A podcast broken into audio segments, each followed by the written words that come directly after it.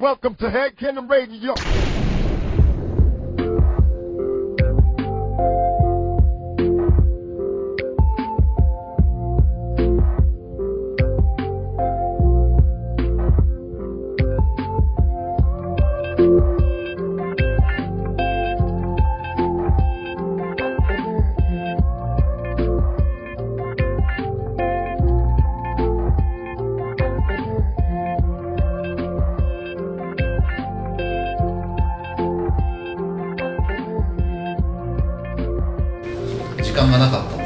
とだけ時間がそう欲しい欲し。いじゃあ引き続きね。引き続きよろしくお願いします。よろしくお願いします、で日経がなんか最近さ、はい。検索したものってなんかある？ああ見ましょうか、うん。めちゃくちゃ多分昨日もあの検索したものとかうんうん。出ると思うんですけど。あ僕今日朝、うん。テレビ番組で出ててえ「美の鼓動」っていう九州のうん。ローカルのテレビの放送なんですけど、うんうん。それの検索してましたね。何時からだっけなみたいな、はいはい。美の鼓動。美の鼓動これですね。でこれうんうん。アーティスト2件みたいな。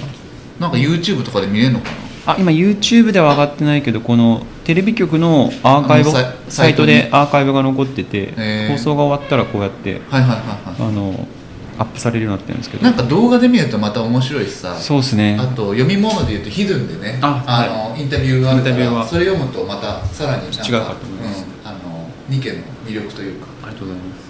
感じれるんじゃないかはい。これ下げていただければ、うん。そういうのそれでまた作品見てもらえるとね。はい。またより違ねうかと、うん受け取れる。あこういう感じなんだ。絵だけだとそうですね。絵は表面上で内面のことを知ってもらって紐解いてもらえればうん、うん、とは思いますねさらに。結構ねこっちは抽象的なはい。感じだけど色がすごいおもろくて、うん、色から入るかなラインよりかは、俺はね。はい、僕昔ステッカーめっちゃ書いてたと思うんですけど、うん。多分どうしてるかわかんないですけど、うん。ニッカーだったかな？なんか郵便局のあの伝票のはいはいはい。ステッカーうん。をすごくそのグラフィティでいうピースやスロップで余った缶を使ってちょっとよりコスパがいい感じで遊ぶみたいなのをうん、当時なんかフィルイン作るっていうフィルインそうっす、うん。あの2007-8年は特にそれに重きを置いてて、うん。でそのステッカーのまあアーカイブっていうかブラックにブラックブックに貼ってる自分のやつを見返すと、ん。やっぱこれの原型ってすごい残ってて、へー。12年13年ぐらい前から同じことをずっとしてるんだみたいな。こう色のレイヤー感とそのちょっと剥がれた感じとかそのぼやけた感じとかを、うん当時はまあクリエイティブ感っていう日本の感でずっとやってたんですけど、うんあんま外国の感なかったんで、うん。今そこを全部モンタナとか、えーフレームっていう外国の感でやってて、洋館でやってる。洋館でやってるですね、はい。うんそれは結構持ち味かもしれないですね。えー。あとはあれだね。あの、まあ、あなたの宝物？はい。なんか宝物っていうと物をイメージするけど、まあはい。物だけじゃなくて、はい。まあ、経験だったり？あー子育てって結構それに当た当てはまる当てはまるかもですね、うん自分の子子が、まあ、育つにつれて、うん。僕の似顔絵を描いてくれたりその父の日に描いてくれたり幼稚園のその課題でですけど先生に言われながらまあ、うん。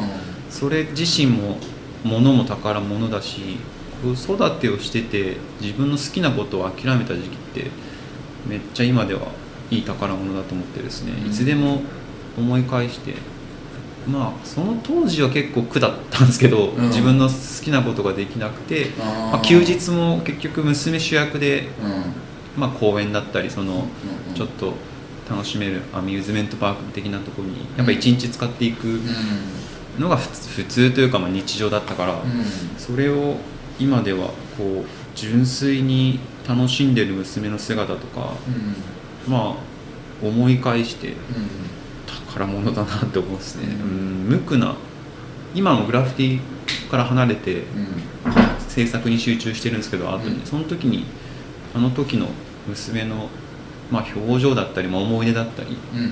そういうのを結構ポジティブに思い返しながら作ってますね。うん。宝物って言えばうん子育てが多うん。分宝物です、でもなんかその個人アカウントの方のさ、はい。甥っ子にさあのスケートを教えてる姿とかさ。そうですね。それも娘に教えてたなと思いながらその甥っ子にもこうやるんだよってこう教えてたんで、うん。なんかすごいリバイバルじゃないですけど、うんそこの焼き増しだったですね。あのへー。甥っ子の世話を見るのも今今は宝物ですねそれが、うん。あの身近なというか最近の宝物的な経験です。はいはいはい今人生を送っておりますいろいろ。失いながら。はい。いやまあでも新しく得るものもあるでしょーはい。このまあ独身生活3年目なんですけどうん。こんなに時間があるんだっていうこととうん。例えば子育てしてる時っていうかまあ家族でいた時は娘が小学校とか保育園行ってる時の、ん。まあ、自分のもちろん仕事休みの時で、うん。プラス保育園に送りに行って、んまあ、帰ってくるまでの多分9時から3時までの間に、自分の例えばまあ区役所行ったり美容室行ったり、それが終わってから例えばちょっと絵を描いたりとか、うん。もうほんと数時間しか12時間多くて3時間とかしか、まあ、娘が寝てからとかの、そういう細切れな時間でしか集中できなかったものが、うん。自分が今独り身になって、ん。こう好きな時間スケジュール作れるってなった時に平気で56時間はまとめて時間取れたり、まあうん長くて8時間とか普通にみんながサラリーマンで働いてるのと同じぐらい絵描けたりするから、うん。それって今は結構そのありがたみみたいなのめっちゃわかるですね。そのみんな独身からスタートしてアーティストやるよりも一度何か刑務所でも結婚でも何でもいいですけど、うん。その制限がある中で一旦やると、より制限外れた時のリミッター解除じゃないですけど結構瞬発力みたいなのはありがたさとそういうのは得れるのかもですね、感じれる。感じれる、うん。僕は東京に多分住まないのもそういうちょっと理由はあると思うんですけど、ん。結局アーティストやりたかったら東京で絶対いたがいいと思うんですよ。その人間関係だったり刺激だったり、ん。でも福岡いると自分と向き合う時間だったり、うん。まあちょっと言ったら無駄な飲み会じゃないですけどその義理で行かなきゃ飲み会とか別にないし僕は福岡では、で東京って結構付き合いが多いもあー街だから、ん。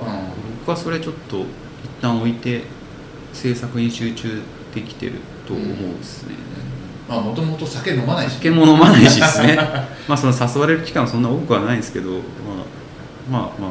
まあでも集中できる環境がやっぱ東京よりも福岡。福岡で僕は海山あった方がすぐちゃんとオフれるというか、うんうんオフの日もそうやっていい感じに過ごせるって感じですかね。うん。なる福ほど岡に今ちょっと住む理由になっちゃったんですけど。うん。まあ住みやすいよね。住みやすいですね程よい都会で。うん。海も山も近くて。山も近くて。うただ発表するんだったら限らない方がいいですけどね。その福岡でやる縁があればやってもいいと思うし。んうん。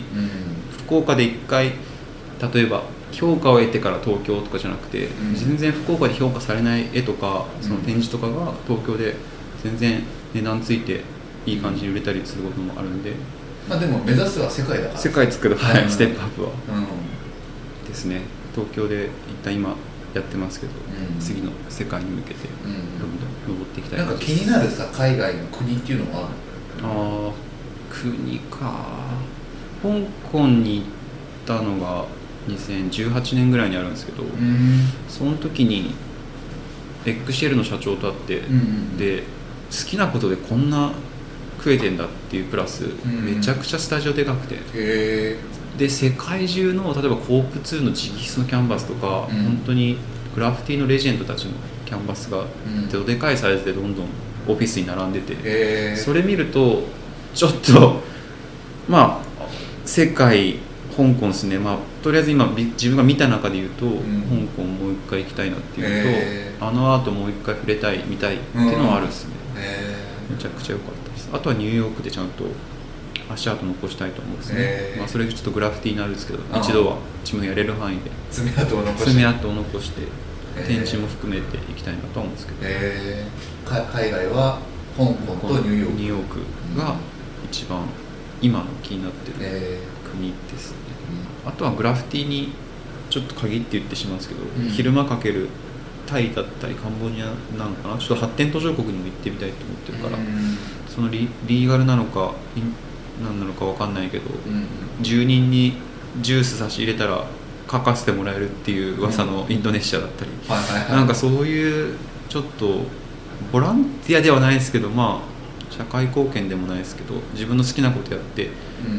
まあ、喜んでもらえるようなうん感じのスタイルでキティ画をやりたいと思うんですね、まうんあ、それはグリーガルはちょっとグラフィティって言えないけども、うんそういう旅はしたいですね。えウォールペイントの旅ーだったりか、はいはい。